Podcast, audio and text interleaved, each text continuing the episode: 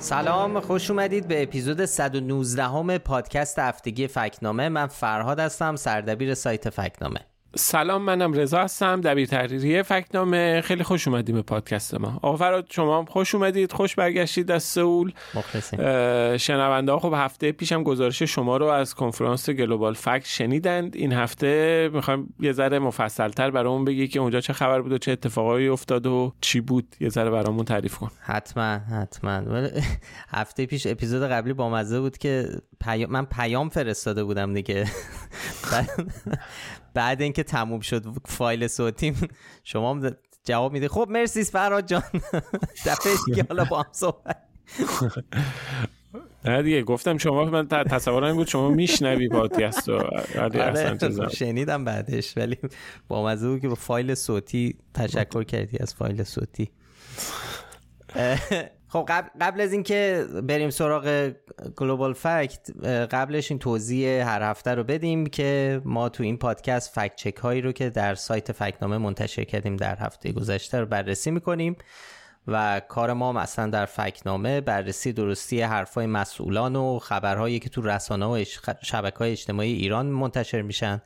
میریم سراغشون، میبینیم که چقدر درستن یا چقدر با واقعیت فاصله دارن. و یه توضیح دیگر رو که همیشه میگیم، من بگم که معمولا ما پادکست رو روزهای چهارشنبه شب به وقت ایران ضبط میکنیم و تا جمعه صبح که منتشر میشه ممکنه اتفاقای جدیدی بیفته که ما طبعا تو پادکست خبر نداشتیم یا اطلاعمون کامل نبوده که بهشون اشاره کنیم. خب گاهی وقتا هم که سرعت رویدادها زیاده، مثل وضعیتی که ما تو ایران شاهدش هستیم، خب تو این فاصله اتفاقای جدیدی میفته که ما لازمه اینجا بگیم که ازشون خبر نداریم. اگر چیز مهمی باشه هفته بعد بهش اشاره خواهیم کرد. خب آقا فرهاد، بریم سراغ گلوبال فکت. برامون بگو چه خبر بود، بعد بریم فکت چک رو بخونیم. حالا برای کسایی که شاید هفته پیشو گوش ندادن بگیم که این دهمین کنفرانس جهانی فکت چکینگ بود که به میزبانی International Fact-Checking Network برگزار میشه. دقیقاً نمیدونم، ولی حداقل 500 نفر شرکت کننده داشت که حضوری، 500 نفر حضوری و بیشتر از 700 نفر هم به صورت آنلاین ثبت نام کرده بودن که ببینن و به طور کلی از نماینده 80 کشور بودن. در واقع 80 کشور. از ایران فقط شما بودی، یعنی از فارسی زبان فکت چکرهای فارسی زبان؟ بله من بودم، ولی خب از نماینده‌ای هم اومده بود از رادیو فردا، از رسانه‌های فارسی زبان بودن، ولی کسایی که فکت چکر، کار فکت چکینگ به صورت تخصصی بکنن، من بودم فقط. دفعه پیش شما اشاره کردی به بحثایی که مطرح شد. یکی روز اول گفتی بحث توییتر مطرح شده بود، اینکه همه به هر حال نگران این وضعیت کارای ایلان ماسک و اینا بودن و این، و بعدش هم به ما قول بده که یه گزارش مفصل بنویسیم روی سایت بذاریم و که بتونیم بعداً بریم مفصل همه اونجا نگاه کنیم که از جزئیات مفصل که خب خیلی مفصله، انقدر مفصل بود که حالا میخوام بگم اصلا یکی از چیزای تفاوت‌هایی که این یکی دو کنفرانس با کنفرانس‌های قبلی داشته اینه که خیلی بزرگ شده، اصلا قابل مقایسه نیست با دوره‌های مثلا، قطعاً که با دوره دوم، چون از دوره دوم تا الان شرکت کردم، از دوم، سوم، چهارم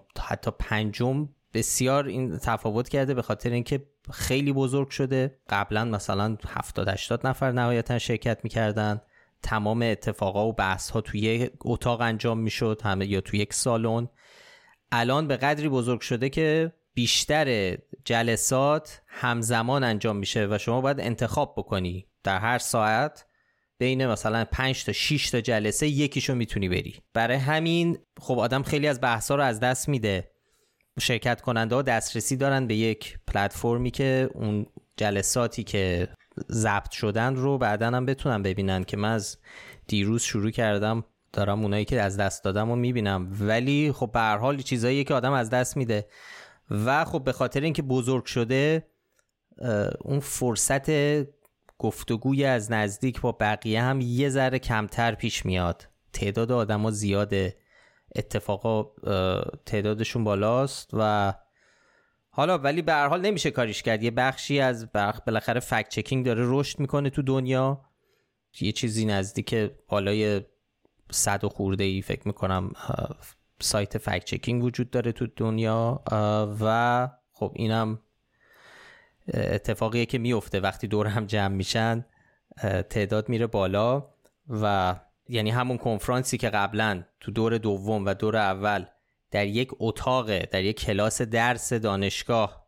تشکیل میشد تو یکی از دانشگاه‌های کوچیک لندن و بعدش تو سالن‌های اجتماع تقریبا خیلی متوسط، یهو تبدیل شده الان تو مثلا این سئول تو یک مجتمع نمایشگاه بین‌المللی کامپلکس. آره در واقعا یه بخش نمایشگاه‌های بین‌المللی که 3-4 تا انقدر بزرگه که مثلا 3-4 تا نمایشگاه بزرگ همزمان داشت انجام میشد و روز اول آدم گم میکرد مسیر رو، خیلی مسیر پیچیده‌ای هم داشت تا بخواد برسه به اون محل کنفرانس خودمون. میگم الان رسیده کار به اینجا که در مجتمع‌های اینجوری یا یه ونیوهای در این حد داره انجام میشه که خب بالاخره یک بخشی از چیزه. بسیار عالی. به حالا بحث محتوای کنفرانس هم خیلی محتوای احتمالاً جذاب و بروزی بوده. بحث‌های فکر می‌کنم حالا نمی‌دونم چقدر بحث‌های هوش مصنوعی و اینا مطرح شد توی اونجا بود، یعنی توی بخش‌ها و توی ورکشاپ‌هایی که داشتین، درسته؟ آره قطعاً که بود. یه جلسه حداقل من در جریانش بودم و دیدم درباره اینکه خب چه باید کرد با محتوایی که تولید هوش مصنوعی، چه به لحاظ فکت چکینگ و چه به لحاظ اینکه چه استفاده هایی میشه ازش کرد برای فکت چکینگ، برای فکت چکینگ و کلا برای اتاقهای خبری تحریری ها. چون میدونید مثلا بعضی از یه سایت هایی هستن که شروع کردن مثلا کلا محتوا رو دادن به چیز هوش مصنوعی و این آزمایش شده، مثل سایتی به اسم سینت که شروع کرد اصلا کلن محتوا رو به هوش مصنوعی. خب این خب خیلی هم نگران کننده بوده و برای خب کار روزنامه نگارا. ولی به هر حال حالا تو اون جلسه مثلا حرف این بود که خب باید آموزش داده بشه، مخصوصا نماینده یه سایت فکت چکینگ اردنی به اسم فتبینو اومده بود که سایت خیلی خوبیه، چند سال فعالیت میکنه. اونجا چیزی که میگفت ما داریم با اینترنت داره گسترش پیدا میکنه نفوذش، تو مخصوصا تو خاورمیانه و تو اون منطقه، و افرادی هستن که سن کمی بالاتر دارن و تازه دارن از اینترنت استفاده میکنن، فضای آنلاین میرن و الان اومدن تو فضای آنلاینی که همچین پدیده جدیدی یهو هجوم آورده و الان باید دیل بکنن و یعنی سر و کله بزنن با همچین پدیده‌ای و راهش هم آموزشه فقط و باید حرف زد دربارش، توضیح داد که بیشتر این مخصوصا حالا چه محتوای تصویری باشه چه محتوای نوشتاری که توسط هوش مصنوعی به کار ساخته میشه باید با تفکر انتقادی، اهمیت دادن یا دقت به جزئیات و یه سری کاستی هایی که حالا مخصوصا ما تو تصویر توضیح دادیم قبلا دربارش که چه چیزایی تو تصویرهای ساخته هوش مصنوعی معمولا شما میتونی یه ذره با دقت کردن توی جزئیاتش ببینید که ایراداش کجاست و بفهمین که این یه عکس واقعی نیست. فعلا میشه تشخیص داره اینجوری میشه تشخیص داد، ولی خب همیشه راهکارهایی براش ساخته میشه و براش میاد معمولا.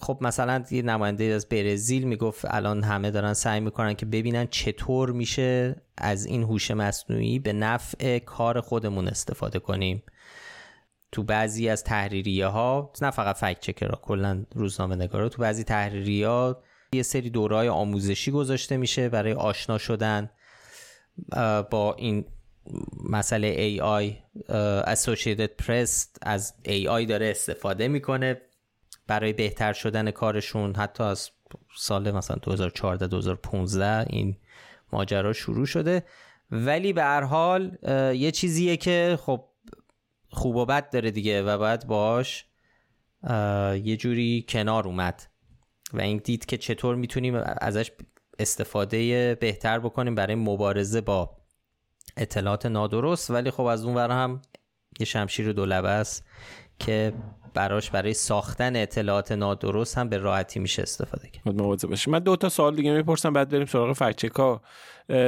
سوال یه چیز بامزه‌ای داشتیم، میگفتی که یه دونه تور با مینیبوس را انداخته بودن، یه گروه فکت‌چکرها رفته بودن برای آموزش دادن به مردم که همه چی رو باور نکنن و به قول معروف این چیزا. اونم یه تعریف بکن کیا بودن؟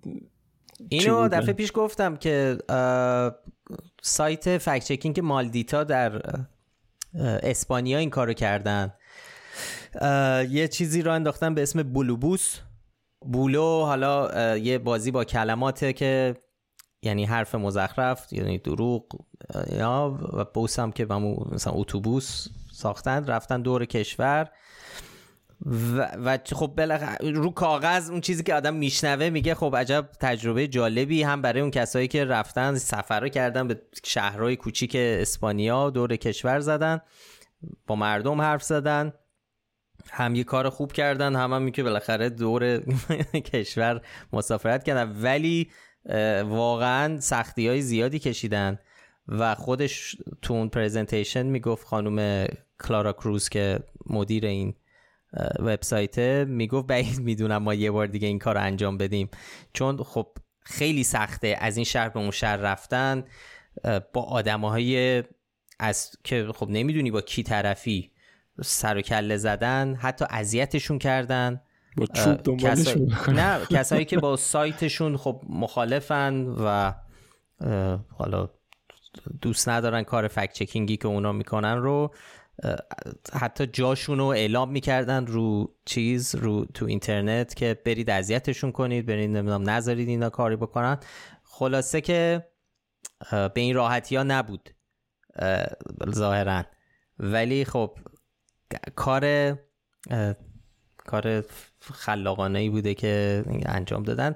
این کار من از سال‌هاست دارم میبینم که خیلی از فکت چکرها سعی میکنن که برن تو فضای واقعی، تو دنیای واقعی حرف بزنن با مردم، آگاهسازی برای مواجه شدن با اخبار نادرست و اینکه حرف بزنن با آدمایی که شاید در حالت عادی وبسایتشون رو نشناسن. در واقع عملیاتی برای توسعه سواد رسانی من همش دارم تصور می‌کنم تو ایران این اتوبوس‌های جهادی را می‌افتن. آره بساط سواد رسانی را بندازیم اینا رو بگذاریم. البته سواد رسانه این که حالا ما حالا شوخی می‌کنیم باهاش و میگیم جزو اون لیسته و تو ایران کلمه سواد رسانه‌ای هایجک شده توسط کسایی که فیک نیوز تولید می‌کنن. آره ولی واقعا سواد رسانه‌ای و آموزش و روش‌های مختلف آموزش دادن به عموم یکی از موضوعات اصلی بود که تو این کنفرانس چند تا سشن و چند جلسه براش بود.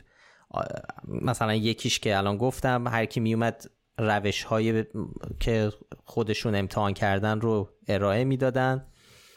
حالا ما هم تو فکت‌نامه مثلا سری انیمیشن ها رو ساختیم، ویدیوهای کوتاهی که منتشر کردیم، اون 15 تا ویدیو که تو روز سایتمون در بخش مکتب خانه میتونین ببینین. به هر حال اینا کارهاییه که جزء موضوعات خیلی مهمه و اون برعکس ایران که سواد رسانه این کلمه چیز شده، شکلش آره عوض شده، معنیش عوض شده توسط سری آدما. تو دنیا اینجوری نیست. میدیا لیترسی یک امر خیلی مهمیه که خیلی از فکت چکرها دارن روش کار میکنن. تو این کنفرانس هم زیاد دربارش حرف زده شد. آخرین سوالم بحث انتخابات هم گفتی که مطرح بود، حداقل یکی از سشن‌ها درباره انتخابات و فکت چکینگ بود، درسته؟ انتخابات یکی دوتا نبود، چند تا بود، چون چند تا انتخابات مهم انجام شده تو برزیل، تو ترکیه این اواخر، و کلن هر سال بالاخره یه گوشه دنیا حداقل چند تا انتخابات مهم داره انجام میشه. یه جلسه اونجا بود که کسی صحبت نمیکرد برای بقیه، همه با همدیگه صحبت میکردن تو گروه‌های مختلف. منم توی گروهی رفتم که درباره فکت چکینگ مناظره ها حرف زدیم. از تجربه خودمون گفتم در انتخابات ریاست جمهوری قبلی که ما فکت چکینگ زنده کردیم، یه سر با هم صحبت کردیم با بقیه، اونا از تجربیاتشون گفتن که چه کارهایی میشه کرد چه برای آماده شدن واسه همچین کاری، فکت چکینگ زنده.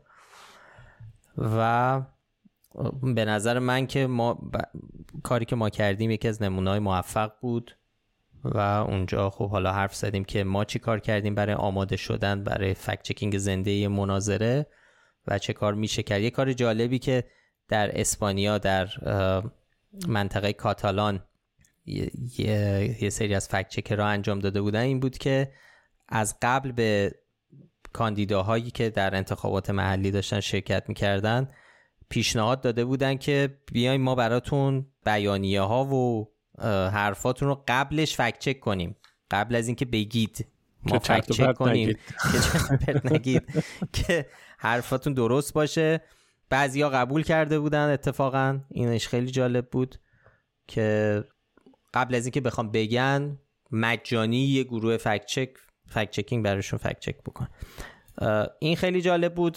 چیز مهمی دیگه ای هم که وقت زیادی رو بهش اختصاص داده بود بحث شبکه‌های اجتماعی بود، مخصوصا تیک تاک و متا که فیسبوک هم جزو این شرکته از اسپانسرای این برنامه بودن و خب جلسات مفصلی هم براشون ترتیب داده شده بود که بیان صحبت بکنن در مورد برخوردشون با اطلاعات نادرست تو پلتفرماشون. کاریه که تو دورهای قبلی هم شده، به خاطر این خب خیلی مهمه. بعضیا شاید بدونن که فیسبوک مثلا چند ساله که با جامعه فکت چکرها همکاری میکنه که براش محتوایی که توی فیسبوک منتشر میشه رو فکت چک بکنن و اگر نادرست باشه فیسبوک حالا پاک نمیکنه ولی یک علامتی میذاره، هشداری میذاره برای مخاطبا که این فکت چک شده، این محتوایی که جلوتونه و درستش اینه، که خیلی کم میکنه میزان همرسانی و لایک کردن و کلا همه چیشو. ولی خب من چیزی که خیلی نپسندیدم از این ماجرا این که خب این شبکه‌های اجتماعی خیلی مخصوصا حالا تیک تاک و متا و حالا توییتر که اساسا دیگه شده با مدیریت جدیدش یه ذره شده تقریبا دشمن و منتقد جدی فکت چکرها. حالا اون رو دیگه قصهش طولانیه اگه بخوایم حرف بزنیم که چرا ایلان ماسک انتقاد داره. ولی خب چیزی که اینجا دیدیم این بود که حالا تو امسال پلتفرم خیلی مفصلی داده میشد به این شبکه‌های اجتماعی. مثلا از تیک تاک فکر کنم 4 نفر آدم اومده بودن که حالا تو بخش‌های مختلف توضیح بدن که چه کارا میکنن برای مبارزه با اطلاعات نادرست. همه اینا خیلی خوب، ولی تبدیل شده بود به یک انگار یه جلسه‌ای که فقط اونا بشن متکلم وحده و وقت زیادی واقعا برای سوال نبود. باز حداقل سال گذشته در اسلو وقتی یه نماینده از یوتیوب اومده بود صحبت میکرد بخش زیادی به سوال و جواب گذشت و اصلا سوالای خیلی تندی هم شد و واقعا چالشی بود و خواستن پاسخ بدن. ولی امسال خیلی کم بود، مثلا واقعا شاید مثلا 5 دقیقه برای تیک تاک گفتن خب وقت سوال داریم، مثلا 2-3 نفر هم یه سری سوالایی پرسیدن ولی اونجوری که لازم بود شایسته و بایسته نبود. آره اینم خب یه بخش خیلی مهمی بود. چیز دیگه ای هم که براش یه جلسه مفصل گذاشتن و یه پدیده ایه که تو دنیای فکت چکینگ چند ساله شکل گرفته و اونم همکاری‌های منطقه‌ای بین فکت چکرهاست. الان ما گروه‌های مختلف و جدا از IFCN داریم که مثلا فکت چکرهای آفریقایی با هم جدا هم همکاری میکنن، در تماسن برای موضوعات منطقه‌ای.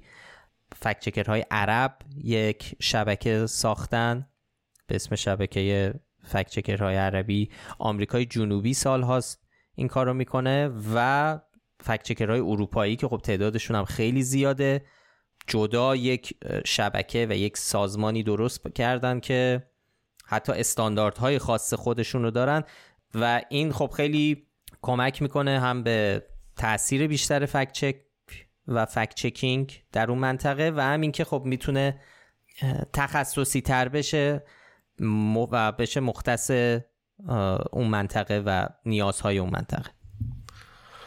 بسیار عالی، دست شما درد نکنه، خیلی ممنون. حالا من گفتم مفصل، ولی حداقل اینه که تیتروار و بولت پوینتی باید گزارششو بنویسی بذاری که ببینیم، حداقل لینک هایی که میشه رفت و دنبال کرد. موضوعات همش جذابه برای ما که فکت چکریم و شغلمون همینه که جذابه. فکر میکنم برای خیلی از شنوندگان، خیلی از مخاطبان فکت‌نامه که دنبال میکنن فرایند فکت چکینگ رو هم موضوعاتی که بهشون اشاره کردی خیلی جذاب باشه. بریم سراغ فکت چکا. بریم قربان.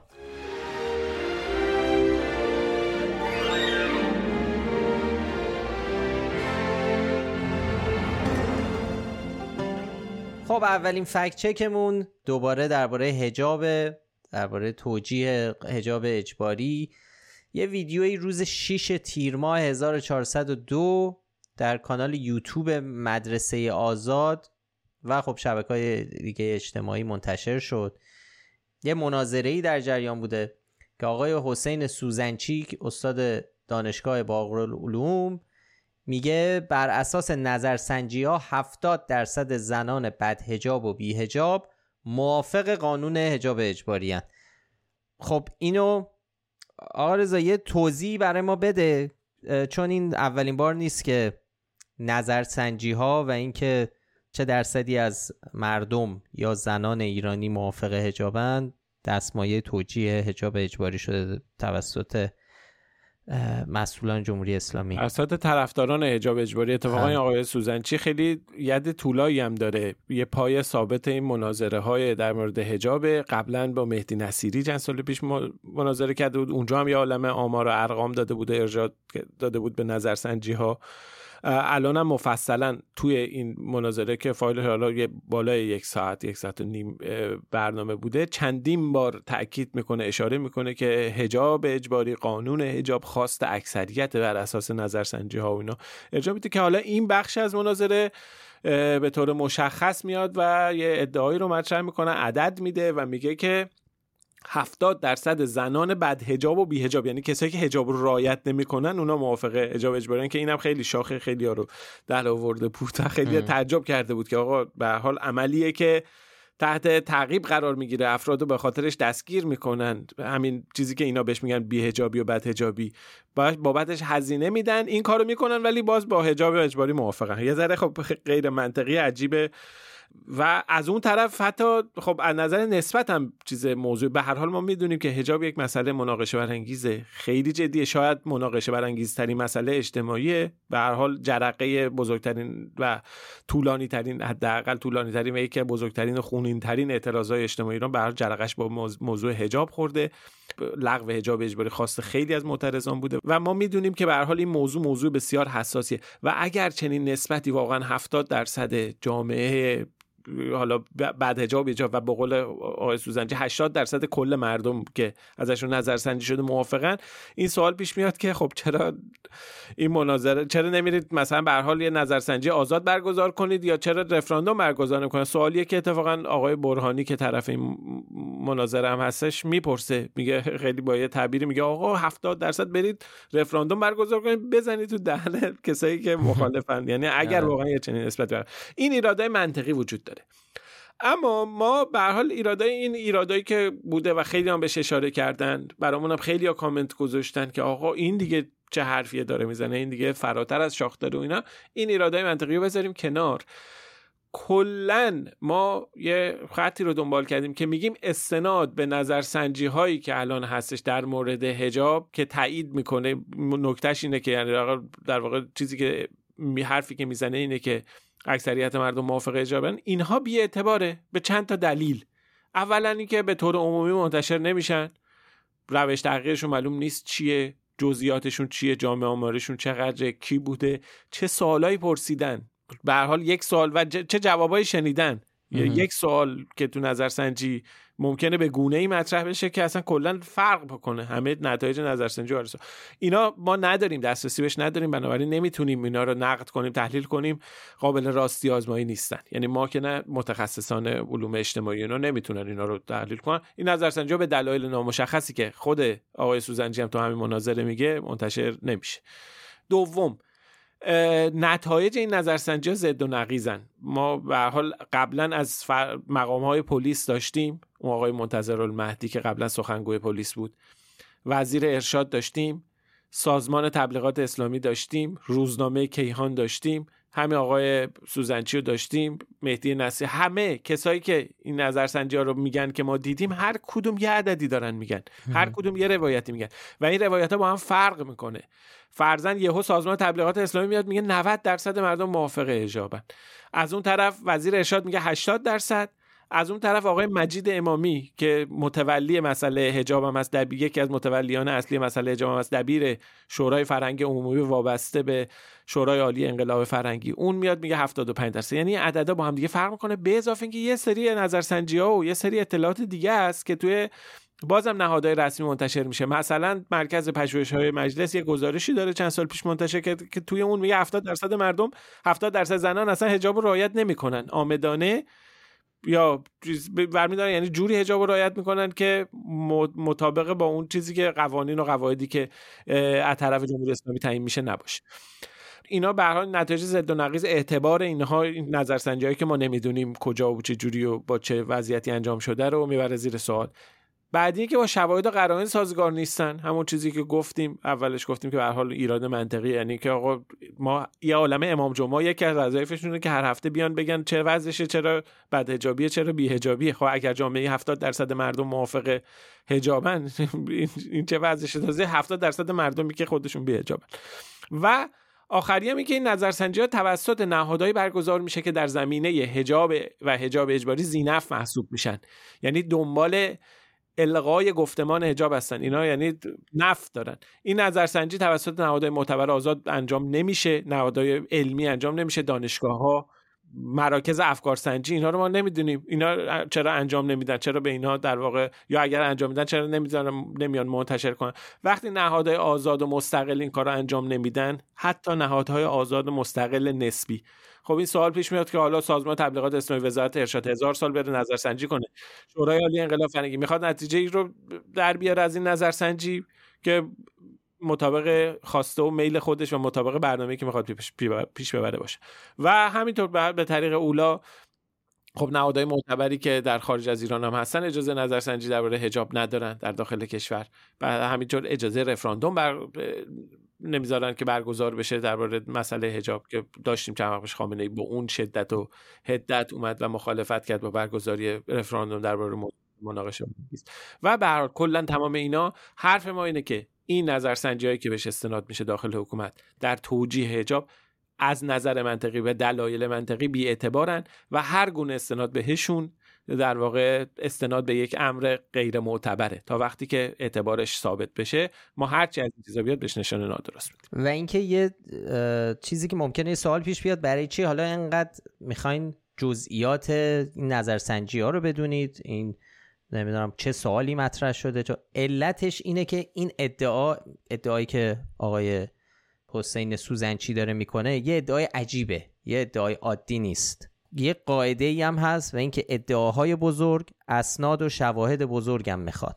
شما وقتی یک ادعایی میکنی، یه حرفی میزنی که بسیار دور از ذهنه و بسیار از حالت عادی خارجه، ممکنه درست باشه اون حرف، ولی به همون اندازه شما باید اسناد و شواهد با همون قدرت بیاری و دفاع کنی ازش.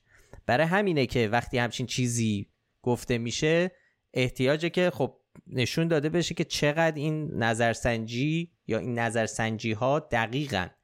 برای همین باید با یک استاندارد دیگه‌ای باشون برخورد کرد با این ادعا.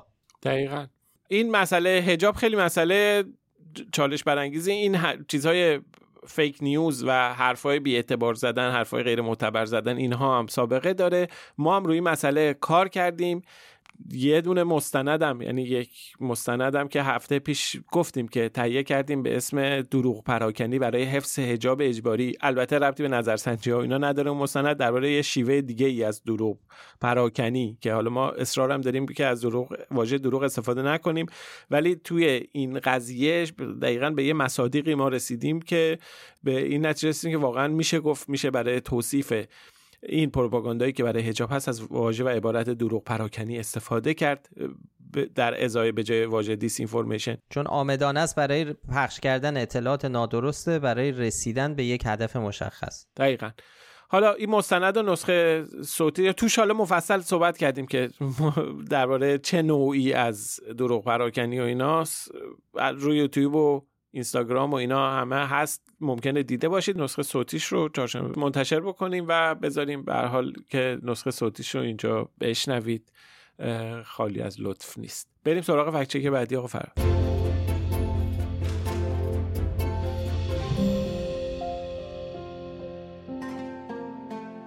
ما این هفته 2 فکت‌چک درباره درگیری‌ها در فرانسه داشتیم، مرتبط با درگیری‌ها درباره‌شون حالا نگیم. اعتراضا خب توی این کشور می‌دونیم اوج گرفته بعد از اینکه پلیس یه نوجوان آفریقایی تبار رو می‌کشه، مردم خیلی‌ها به خیابون اومدن و گزارش‌های زیادی درباره درگیری‌ها توی رسانه‌ها و همینطور شبکه‌های اجتماعی منتشر میشه. این وسط در ایران هم رسانه‌های نزدیک به حکومت و به هر حال محافل شبکه‌های اجتماعی، محافل حکومتی که تو شبکه‌های اجتماعی اونها فعال هستن هم شروع کردن و یک سلسله اخباری رو دارن درباره این درگیری‌ها منتشر میکنن که حالا به هر حال خط و سیر روشنی هم داره. مثلا کانال تلگرامی بیسیمچی مدیا که خب به هر حال یه حال و هوای خاصی داره، خیلی میشه گفتش که از جزء منابع تغذیه اطلاعات توی شبکه‌های اجتماعی برای نیروهای ارزشی و اینهاست. حتی روزنامه ایران هم اکانت‌های شبکه اجتماعیش اینا مثلا میان و ویدیوهای بیسیمچی مدیا استفاده می‌کنن. این مهمه، ما نرفتیم یه کانال همینجوری رو ورداریم در بیاریم، یه کانال بی‌نامونشون رو بهش مثلا براش پروفایل بسازیم. نه، بیسیمچی مدیا یک شبکه یک کانال مهمه تو شبکه‌های اجتماعی که ما رفتیم حالا سراغش. چیزی که این بار ازشون فکت چک کردیم خبری بودش که گفته بود که ماکرون فیلترینگ شبکه‌های اجتماعی رو آغاز کرد. کلن اصلا یکی از اصلی ترین چیزایی که شبکه ها و رسانه هایی مثل بیسیمچی میدیا و حتی رسانه های رسمی جمهوری اسلامی دنبالشن اینه که بگن اگه ما در زمان اعتراض و خشونت به خرج دادیم، اگه شلیک میکنیم، اگه فیلتر کردیم یا هر کار دیگه، این کاریه که بقیه هم دارن میکنن، حتی فرانسه هم داره میکنه. ما چند هفته پیش هم فکت چک مشابهی داشتیم درباره اینکه مقایسه آسیب‌های بین اعتراضات ایران و اعتراضات فرانسه، این فرانسه خیلی تکرار میشه، سر ماجرای زاغه نشینی در پاریس رو هم یه فکت چک داشتیم چند وقت پیش. به هر حال یعنی این مقایسه اعتراضا میام میبرن بیرون، ماکرون اخراجشون میکنه. آره مقایسه برخورد اعتراض و صحبت کردن در جلسه خامنه‌ای با اعتراض خامنه‌ای مهربون‌تر از ماکرونه، کاری نه با معترضا، خیلی رواداری بیشتری داره. بماند که اون اصلا اعتراض نبود، اعتراض به خامنه‌ای نبود، اون جلسه صحبتی که داره. آره بریم. خلاصه یک روندیه که خیلی تکرار داره میشه و خب حالا این یکی اینجا درباره فیلترینگه. حالا ماجرا چی بوده؟ اینه که آقای ماکرون رئیس جمهور فرانسه توی سخنرانی تو تاریخ 9 تیر گفته که پلتفرم‌ها و شبکه‌های اجتماعی نقش قابل توجهی داشتن در تحرکات اخیر فرانسه. مثال هم زده، گفته اسنپ چت و تیک تاک مثلا. بعد گفته که ما 2 کار می‌کنیم، یکی این که تماس می‌گیریم باهاشون که این محتوای حساس رو حذف کنن و 2 اینکه درخواست میکنیم هویت افرادی که از این شبکه‌های اجتماعی برای ایجاد اون چیزی که حالا بهش میگن ناهنجاری، اونایی که اصلا استفاده میکنن رو بهمون بدن. یعنی اصلا حداقل در اون زمان تو اون موقعیت ماکرون اشاره به فیلترینگ نداره. نه، اینکه گفتن اقدامات محدود کننده به اجرا میذارن و فیلترینگ رو آغاز میکنن از اساس نادرسته. خود پلتفرم‌ها هم پاسخ دادن به این صحبت‌ها و گفتن که ما طبق قوانین همیشه محتوایی که دستورالعمل‌های ما رو نقض بکنه حذف می‌کنیم.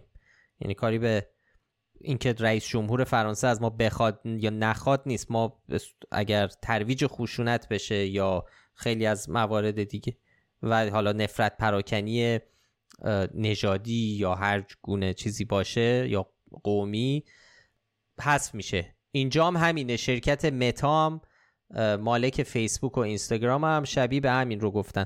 حالا اینجا ما نمیخوام بگیم همیشه این کار رو میکنن، خیلی انتقادها بهشون وارده. حالا سر کنفرانس گلوبال فکت هم گفتم خیلی انتقادها به این، خیلی کمکاری ها میشه تو این زمینه، ولی تو این مورد اصلا حرف فیلترینگ نیست و کسی هم و هیچ رئیس جمهوری هم لااقل به این شرکت ها نمیتونه بگه که این کارو بکن وگرنه مثلا عواقب داره براتون. به هر حال هیچ فیلترینگی در کار نیست. همه مردم تو فرانسه الان میتونن آزادانه به همه شبکه‌های اجتماعی دسترسی داشته باشن و ما به همین علت به این ادعای بیسیمچی میدیا نشانه نادرست دادیم.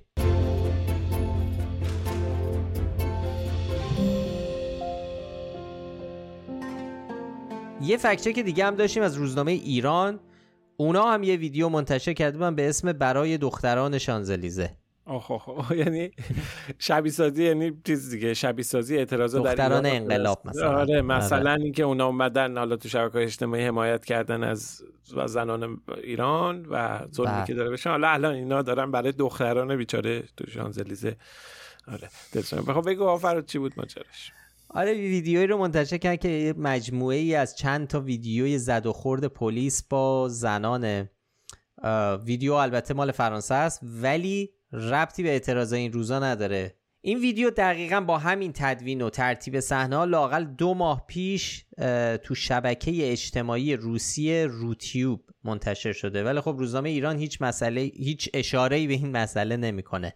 یعنی ویدیوها مال درگیری‌های قبلیه، بعضی‌هاش هم حتی ربطی به اعتراض‌های سال‌های اخیر هم نداره. مثلا یکیش برخورد پلیس با زنی است که حالا گفته میشه بی خانمانه و یه اتفاقی حالا مثلا موضوع روزه کار پلیس و اینا بوده، نه برخورد با اعتراضات. بله لینک ویدیوها و منابع رو توی مطلب گذاشتیم. چیزی که به طور کلی باید بدونیم اینه که پلیس داره با اعتراض‌ها مقابله میکنه، از خشونت هم استفاده میکنه. گزارشگرها هم تو شهرهای مختلف دارن آزادانه این درگیری‌ها و خشونت پلیس رو گزارش میکنن. یعنی این یه وقت این برداشت پیش نیاد که ما میگیم پلیس خشونت نمیکنه، ولی فرق داره با ماجراش تو ایران. اصلا دلیل این شلوغی‌های این چند روز به خاطر کشته شدن یه نوجوان به دست پلیس بوده.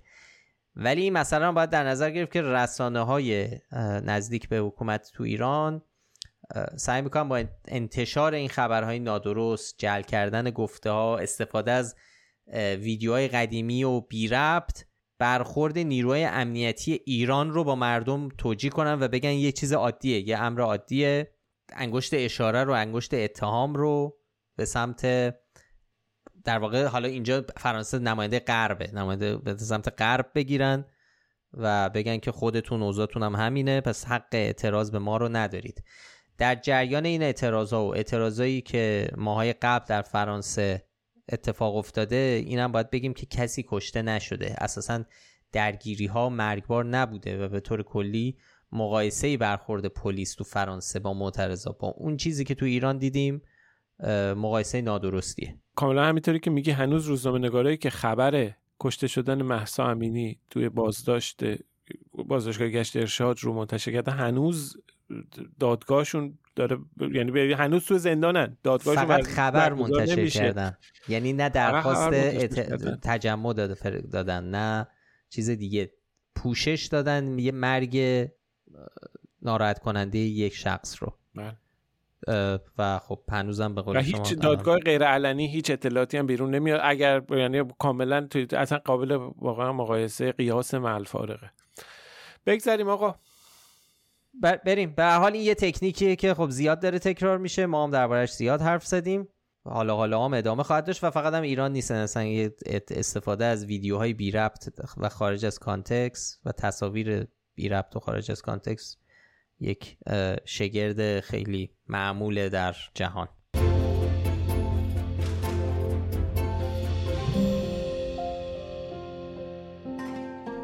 خب فکت چک بعدی که میخوایم دربارش حرف بزنیم یه شایعه و داستانیه که سالهاست در شبکه‌های اجتماعی میگرده، مال امروز و دیروز نیست، ولی خب همچنان داره دست به دست میشه و یکی از مخاطبا اینو برای ما فرستاد و پیشنهاد داد که فکت چک کنیم و به نظرمونم اومد جالبه از بس که هی تکرار شده.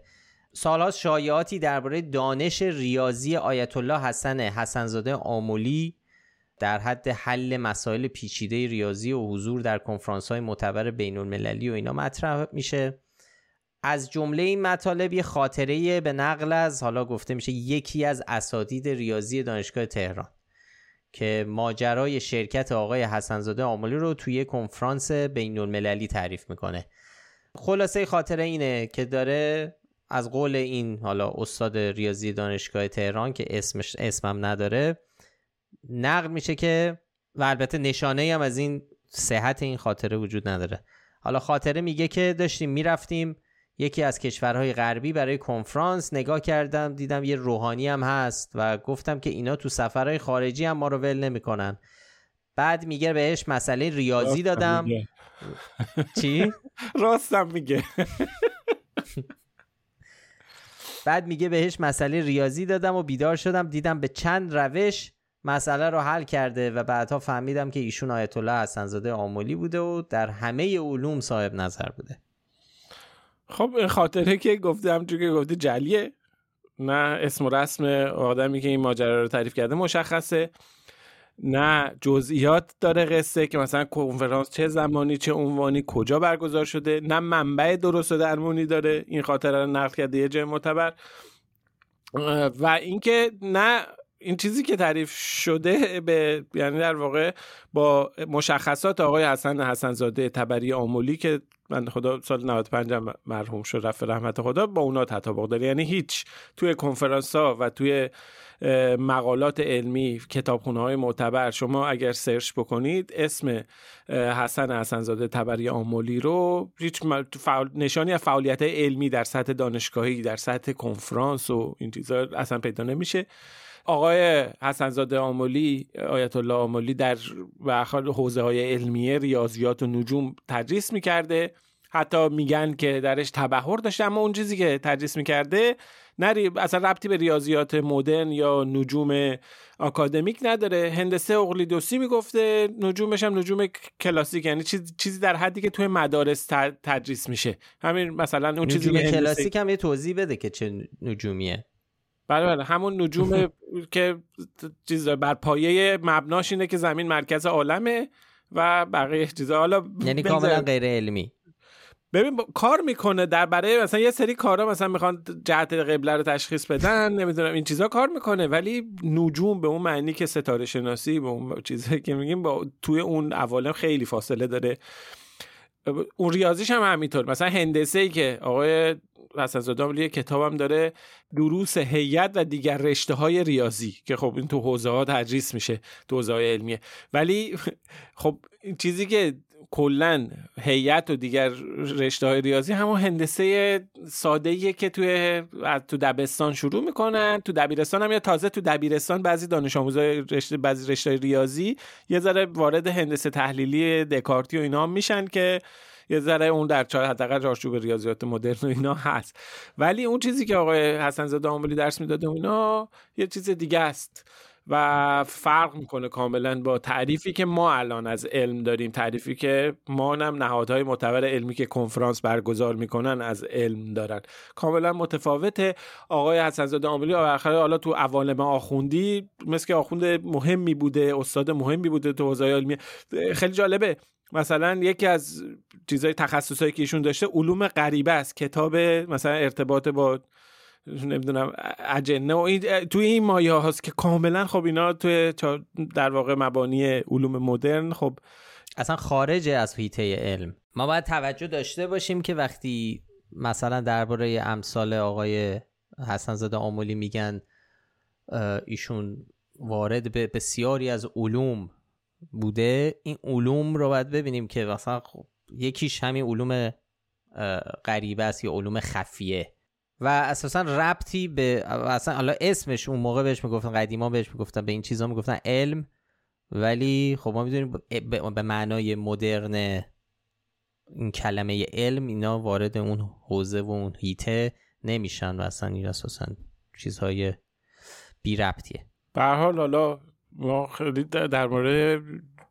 اطلاعاتمون کاملی درباره ویژگی‌های شخصی سیاسی تو اون کانتکست حوزه‌های علمیه و آخوندی و اینا چقدر معتبر جایگاهشه، اونا رو ما اطلاع چندانی نداریم، نمیدونیم واقعا توی اونا هم باید یعنی چیزا نمیدونیم، ولی از نظر علم مدرنشون جایگاه خاصی نداشته و نداره و به هر حال این حرفا و این شایعات و این خاطراتی که میگن هیچ پایه و اساس و مبنایی نداره.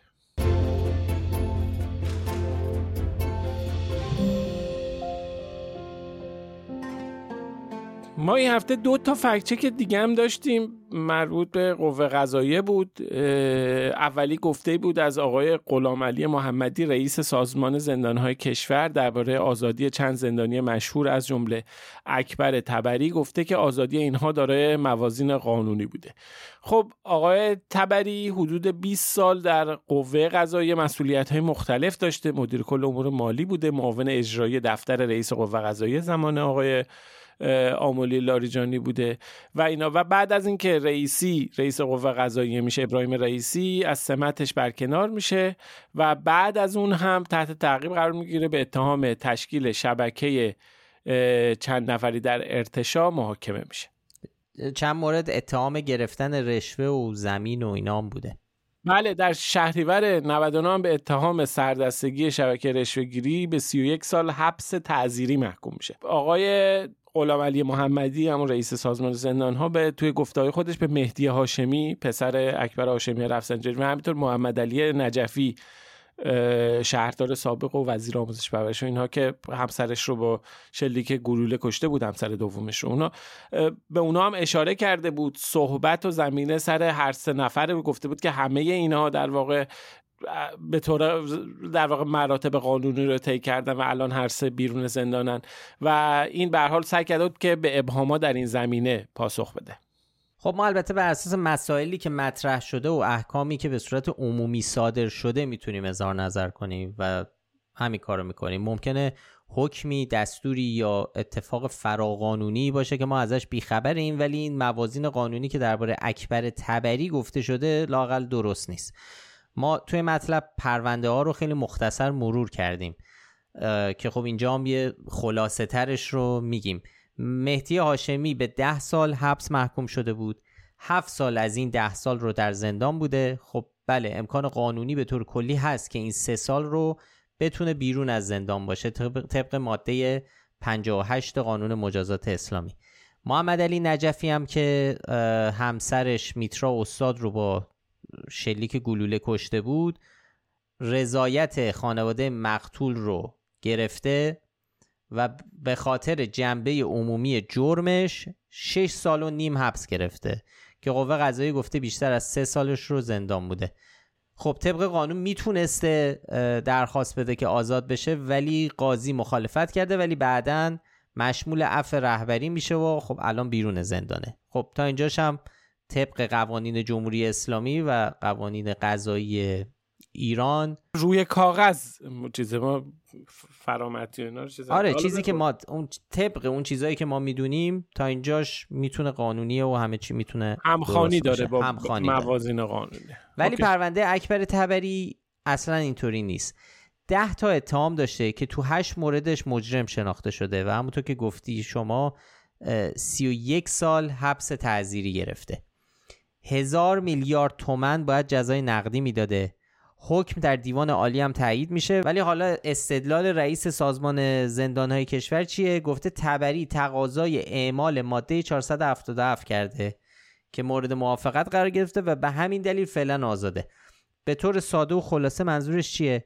یعنی قاعدتاً طبری یه سری اسناد ارائه کرده و ادعا کرده که حکمی که صادر شده اشتباهی و رئیس قوه قضاییه هم تشخیص داده که این حکم غیر شرعی و دستور داده که دیوان عالی دوباره مسئله رو بررسی کنه.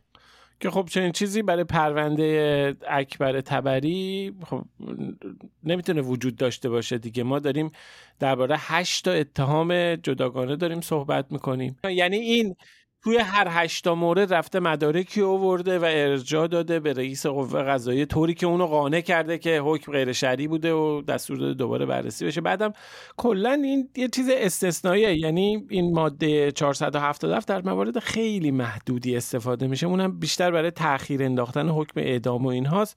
عجیبه اینجا در مورد یه شخصی که 8 تا اتهام جداگانه داشته یهو برای همش اومده در واقع مدارکی اومده که رئیس قوه قضاییه در حدی این مدارک رو دیده و چیز شده که این شبهه جدی برش پیش اومده که احکام غیر شرعی بودن و دستور داده دوباره بره از اول. اصلا خیلی بعید و دور از ذهنه. پس یه بار دیگه باید تاکید بکنیم که این ماده 477 برای به تأخیر انداختن احکام اعدامه معمولا. آره معمولا، و بحث آزادی اینجا نیست. این واسه اینه که به خاطر اینکه چون حکم اعدام اگه اجرا بشه غیر قابل بازگشته، این ماده پیش بینی شده براش، وگرنه خیلی ارتباط زیادی به وضعیت آقای طبری نداره که بخوایم بر اساس 477 بگیم خب الان آزاد شده. واقعا من باز یادآوری بکنم که ما به صورت شفاف به اطلاعات دسترسی نداریم. مثلا یه بخشی از چیزی که میدونیم گزارش روزنامه کیهانه به نقل از روابط عمومی دیوان عالی کشور که توش گفته که از 8 مورد اتهام آقای طبری فقط در 2 مورد اجازه رسیدگی مجدد داده شده و بقیه عناوین محکومیت اعاده دادرسی نمیشه. و خب این یعنی ایشون همچنان باید به خاطر اون احکام دیگه قاعدتاً در زندان باشن ولی خب بیرونه. و رئیس سازمان زندان‌ها میگه که این کار بر اساس موازین قانونیه، در حالی که زیاد مشخص نیست بر چه اساسی این حرف زده شده، برخلاف موارد هاشمی و نجفی که خب مشخصه بر اساس چه قوانینی این 2 نفر میتونستن بیان بیرون. اینجا ما همچین چیزی رو نمیبینیم.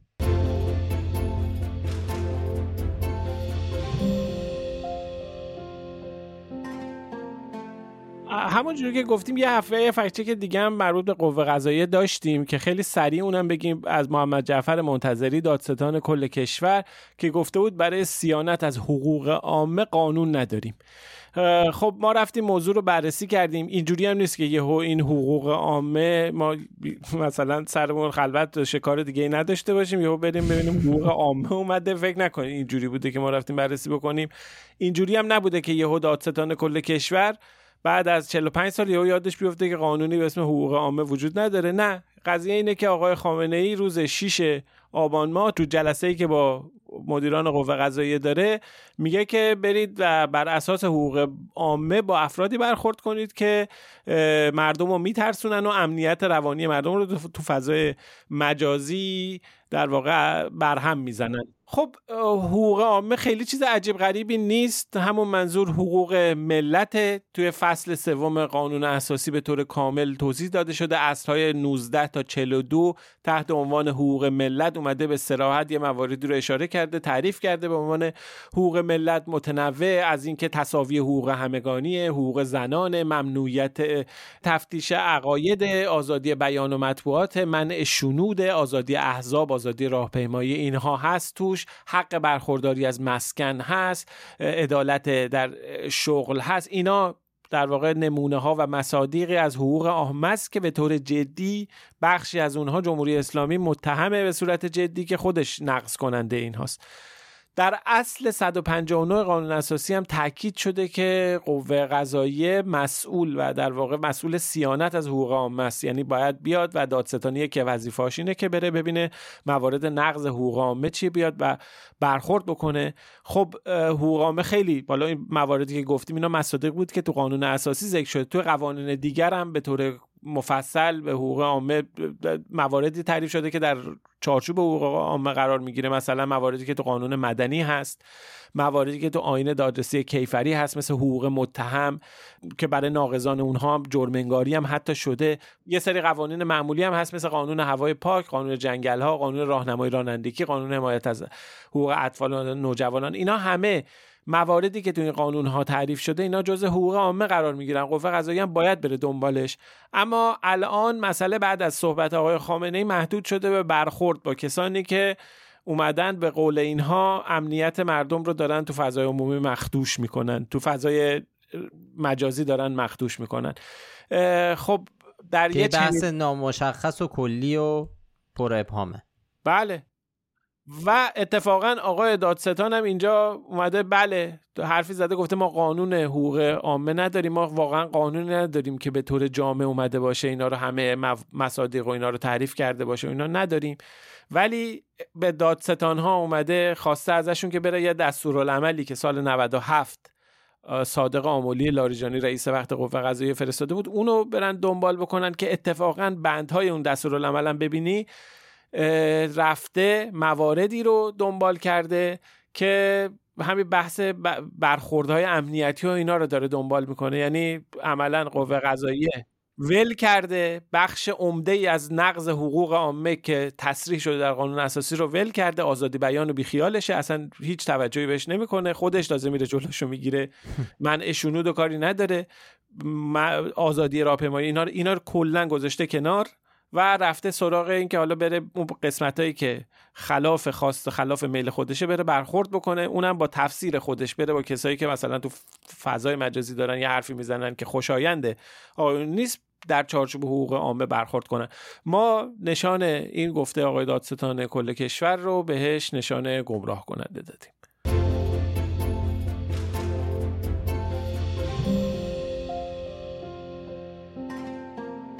خب فکت چک آخرمون هم نشان گمراه کننده گرفته. یه گفته ای از محمد همت، دبیر ستاد آب، اقلیم و محیط زیست معاونت علمی ریاست جمهوری، گفته بر اساس رنکینگ معتبر سایماگو در سال 2022 ایران رتبه 4م جهان در حوزه علوم و فناوری آب رو به دست آورده. اینو هم رضا مختصر برامون توضیح بده که چرا این حرف آقای همت گمراه کننده است و درست نیست. خب به خاطر اینکه در راستای همون در واقع مطالبی که درباره تولید علم در ایران گفته میشه، تعداد مقالات رفته بالا، یهو ایران چیز 4م شده یه جا، اومدن گفتن ما 4مین کشور در تولید علوم مربوط به آب و فناوری آب هستیم. خب سایت سایماگو که ارجاع داده باشه پورتال عمومیه که توسط چند دانشگاه و مؤسسه تحقیقاتی اسپانیایی اداره میشه. خب توی ردبندی این سایت ایران از نظر تعداد مقالات، تعداد قابل استناد، تعداد ارجاع و تعداد خود ارجاعی 4مه. خب ولی باید در نظر داشته باشیم که یکی از عوامل مهم در این 4 شاخص جمعیت کشور هاست. طبیعتا کشوری که جمعیت بیشتری دارند خب طبیعیه که تعداد مقالاتشون بیشتر باشه. اما وقتی که ما شاخص‌های کیفی‌تر رو نگاه می‌کنیم، مثلا مثل شاخص نسبت ارجاع به سند و شاخص اچ ایندکس اینا رو نگاه می‌کنیم، ایران نه 4م که نیست هیچی، در رتبه‌های همینجوری رتبهش میاد پایین‌تر، در رتبه‌های 28 و 22 قرار می‌گیره. علاوه بر این یک مسئله دیگه هم هستش که ما در ایران نهضت تولید کمی مقاله رو در سال‌های گذشته داریم و شواهد خیلی روشن و آشکاری داریم که در ایران مقالات به صورت تصنعی نوشته میشن، تهیه میشن و منتشر میشن به صورت غیر منطقی. آمار تولید مقالات قبلا هم مثلا صحبت کردیم درباره این. حالا از یه طرف ما مثلا بازار خرید و فروش مقاله رو داریم که دربارش گزارش تو رسانه‌ها منتشر شده، عکسش هست، تصویرش هست. از اون طرف گزارش تقلب‌های علمی رو داریم که فراوون مطبوعات و رسانه‌ها بهش پرداختن. از اون طرف ما یه سری استاد دانشگاه داریم که مثلا یارو سالی 500 تا مقاله می‌نویسه، یعنی روزی 2 داره مقاله علمی می‌نویسه. ما که ژورنالیستیم می‌خوایم یه دونه بلاگ کوچولو بنویسیم، یه روز وقت می‌گیره. اینا میشنن در یه روز 2-3 تا مقاله علمی می‌نویسن. حالا استاد معمولی هم نه، وزیر بهداشت دولت حسن روحانی، دولت اول آقای روحانی، آقای هاشمی چی بود؟ همون قاضی زاده هاشمی آقای قاضیزاده هاشمی در زمان وزارت خودش در هفته 2 تا مقاله به اسمش منتشر شده بود. خب این مقاله همه نمایه هم شده بود، یه سریش رفته بود نمایه بین‌المللی هم. خب اینا رو که میذاریم کنار هم، اینها شواهدی است که نشون میده به صورت مصنوعی تعداد مقالات داره میره بالا و در سالهای گذشته تونستن به صورت مصنوعی تعداد استنادها و اون موارد ارجاعات و اینا رو ببرن بالا. جالبه خیلی تعداد خود ارجاعی هم توی مقالات ایرانی خیلی بالاست، یعنی آدما به مقالات خودشون ارجاع میدن به خودشون، اینا خیلی این آمار بالایی داره. به هر حال واقعیت اینه که همینه باعث میشه که برن بالا دیگه، به هر حال پوینت میگیرن. بله میره بالا و پوینت میگیره و چهارم میشه. ولی این واقعا گمراه کننده است اگه فکر کنیم تعداد مقالات که میره بالا، ایران در زمینه تولید علم در حوزه فناوری آب اینجا مطرح هستش، در حوزه علوم آب و فناوری آب رتبه 4 داره. این گمراه کننده است، این واقعیت نمیتونه با واقعیت همخوانی داشته باشه. خب بریم سراغ کامنت ها و نظرات.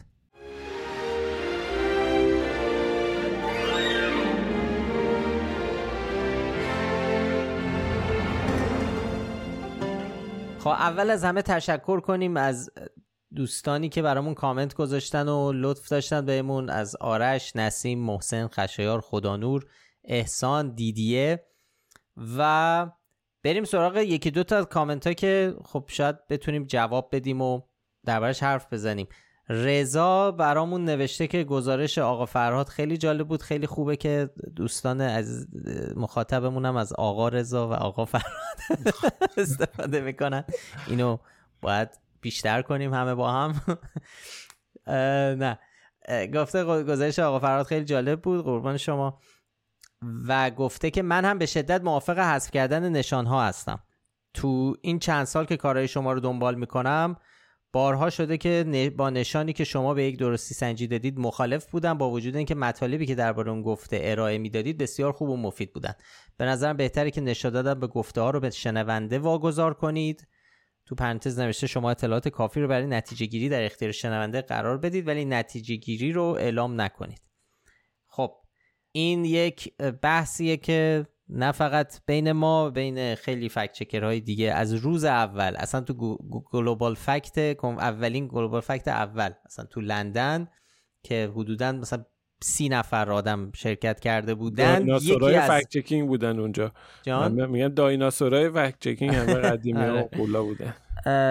کسایی که شرکت کردن 2 اصلا یک بحث، یک میزه گرد درباره این بود، درباره اینکه نشان خوب است یا بد است، بین بیل ادر که اون موقع فکر میکنم هنوز پولیتیفکت بود، مؤسس پولیتیفکت، و مدیرعامل فول فکت در انگلیس ویل موی. به هر حال هنوز این بحثیه که داره انجام میشه و در هفته پیشم گفتم که من تو همین سفر فهمیدم که ایتالیایی ها هم سایت پاجلا پولیتیکا گذاشتن کنار به همین دلیل، به این دلیل که به این نتیجه رسیدن که ارزش نداره و بیشتر داره مخاطباشون رو، حواسا رو پرت میکنه. ولی آقا فرهاد یه روزی ما با توجه به اینکه خیلی از مخاطبای فکت چکینگ حداقل توی پلتفرم‌های دیگه میخوان که بیان و یه کارت و نتیجه و نشان رو ببینن، خب خیلی همیشه ملاحظه داره، فکت چکرها ملاحظه دارن برای حذف کردن نشان. اما شاید پلتفرم پادکست واقعا چون همه میان و گوش میدن محتوا رو درباره اینا، واقعا فضای مناسبی باشه برای امتحان کردن این چیزا. توضیح میدیم، ما فکت ها رو میگیم و لزوما نشانی هم اگه نگیم که چی دادیم، شاید برای مخاطب پادکست که داره همه چی رو میشنوه و دنبال میکنه آنچنان اهمیتی نداشته باشه. با کسی که مثلا میاد توی توییتر فقط یه پست ما رو میبینه و میخواد در حد یه توییت بفهمه که ما مثلا چه چیزی به این گفته دادیم، به این ادعا چه نشانی دادیم. ولی واقعا بحث مهمیه، باید فکر بکنیم دربارش، باید واقعا کار بکنیم ببینیم که چیکار میشه کرد، واقعا لازمه تغییر بدیم، میشه تغییر بدیم. اتفاقا یک کامنت دیگه هم فری گذاشته، گفته بابت نشانها هم حالا قبلش یه چیز دیگه گفته، حالا میرسیم. گفته بابت نشانها به نظرم میشه یه فضای نظرسنجی در توییتر، تلگرام یا سایت درست کنید. مثلا بعد از اینکه مقاله اون فکت رو بارگذاری کردین به مخاطبان اعلام کنید که بیان نظر بدن که کدوم نشان برازنده اون مطلبه. حالا من خیلی مطمئن نیستم فایده این چی میتونه باشه به جز اینکه خب حالا یه بحثی باشه بین مخاطبا، ولی به هر حال نشان یه فایده ای داره و اون فایدهش اینه که اولا فکت چکر رو مجبور میکنه که به این نتیجه قطعی تر برسه و خب برای جذب مخاطب خیلی جالبه، یعنی خیلی راحت تر فکت چک ها نتایجشون انتقال پیدا میکنه به مخاطب. شما وقتی یک جمله رو ببینید و کنارش ببینید نادرست، همون اول به شما گفته فلان گفته فلان ادعا این نادرسته، این گمراه کننده است. و خب حالا حدس اینه که ترغیب بکنه مخاطب رو که بره بیشتر ببینه و اگر ندید حداقل بدونه که این نادرسته، اگر از طرف یک سایت فکت چکینگ مورد اعتمادش بیاد. ولی خب همینطور که گفتیم حالا نبودنش هم مخاطب رو بیشتر داره میخواد تشویق بکنه که به جزئیات یک موضوعی توجه داشته باشه و سفید و سیاه نبینه. خیلی از موضوعاتی که ما بررسی کردیم شامل همین ماجرا میشه دیگه، به همین راحتی ها نمیشه گفت درست یا غلطه، ریزکاری هایی داره که باید اون ریزکاری ها رو با دقت بهشون توجه بکنیم. آقای فری یک کامنت دیگه هم البته گذاشته بود، نوشته بود که ابتدای پادکست دفعه پیش اپیزود قبلی من گفته بودم پادکست چهارشنبه منتشر میشه و جمعه صبح منتشر میشه که اشتباه کرده بودم، چهارشنبه ضبط میشه و جمعه منتشر میشه که اشتباه لفظی بوده. خیلی من تند صحبت کردم، فکر کنم هنوزم دارم تند صحبت میکنم، باید رو خودم کار کنم. دوستمون خشایارم کامنت گذاشته بود که یه جوری توضیحات اول پادکست رو دادی که انگار آقا افشین با کرنومتر کنار ایستاده بوده داشت رکورد رو اندازه میگرفت که ما سرعت فکت‌نامه رو بشکنم، ولی چشم سعی میکنم یه ذره یواشتر حرف بزنم و کنتر صحبت کنم، شمرده تر بگم، اشتباه لفظی کمتر داشت. مخصوصا برای کسایی که رو دور تند گوش میدن من اپیزود یه ذره ممکنه مشکل پیش بیاد، چون اپیزودی که اپیزود هفته پیش رو داشتم گوش میدم گذاشتم رو دو برابر و واقعا یه جایی یه قضیه خیلی جدی داشت میشد به لحاظ سرعت چون دیگه دو برابر اون سرعت خیلی بود. چشم یواشتر حرف میزن، یواشتر وقت داریم ما، باید کار کنم. یهو نمیتونم بگم قول نمیدم دفعه بعدی شمرده و یواش و خیلی مسلط حرف میزنم، ولی کار میکنم، قول میدم رو خودم کار کنم بهتر بشه. دوستمون آقای وحیدم برامون یه پیشنهاد فکت چک فرستاده از یک گفته وزیر کار درباره آمار اشتغال که گفته این آمار رو 3 مرتبه هم راستی آزمایی کردن. ما داریم روی این اتفاقا کار میکنیم، به زودی میبینید روی سایت و احتمالاً اپیزود آینده درباره‌اش صحبت خواهیم کرد. خب اینم از کامنت ها. آرزو شما فرمایشی نداری دیگه؟ عرضی ندارم، نه قربون شما. خب بریم به کارامون برسیم و تا هفته دیگه برگردیم با اپیزود جدید. آها و یه بار دیگه یادآوری بکنیم که چهارشنبه این هفته، چهارشنبه صبح به وقت ایران، نسخه صوتی مستند کوتاه جدیدمون رو درباره دروغ پراکنی در توجیه حجاب منتشر میکنیم. اگه دوست داشتید قبلش میتونید تصویرش رو یوتیوب ببینید، اگرم نه که صوتیش رو چهارشنبه خواهید شنید. خب خیلی ممنون که پادکست فکت‌نامه رو گوش میدید. اگه پیشنهادی به ذهنتون رسید یا نظری درباره کار ما داشتید میتونید در کست باکس، تلگرام، اینستاگرام و توییتر برامون کامنت بذارید. ضمن اینکه خیلی خوشحال میشیم این پادکست رو به بقیه هم معرفی بکنید. برای پیدا کردن مام کافیه اسم فکت‌نامه رو به فارسی یا انگلیسی در هر جایی که باهاش پادکست گوش میکنید جستجو کنید. ما همه قسمت‌های پادکست رو در کانال تلگرام، البته با چند روز تأخیر، و در کانال یوتیوب فکت‌نامه هم منتشر میکنیم. هر هفته هم لینک مطالبی رو که در اون اپیزود بهشون اشاره کردیم در بخش توضیحات پادکست میذاریم که راحت‌تر بهشون دسترسی داشته باشید. هیلا نیکو کاورهای اپیزودها رو طراحی میکنه، موسیقی پادکست رو باربد بیات ساخته و تهیه کننده پادکست فکت‌نامه هم افشین صدری. آدرس سایت ما هم از faktnama.com. وقتتون بخیر و تا هفته دیگه خداحافظ. مراقب خودتون باشید. خدا نگهدار.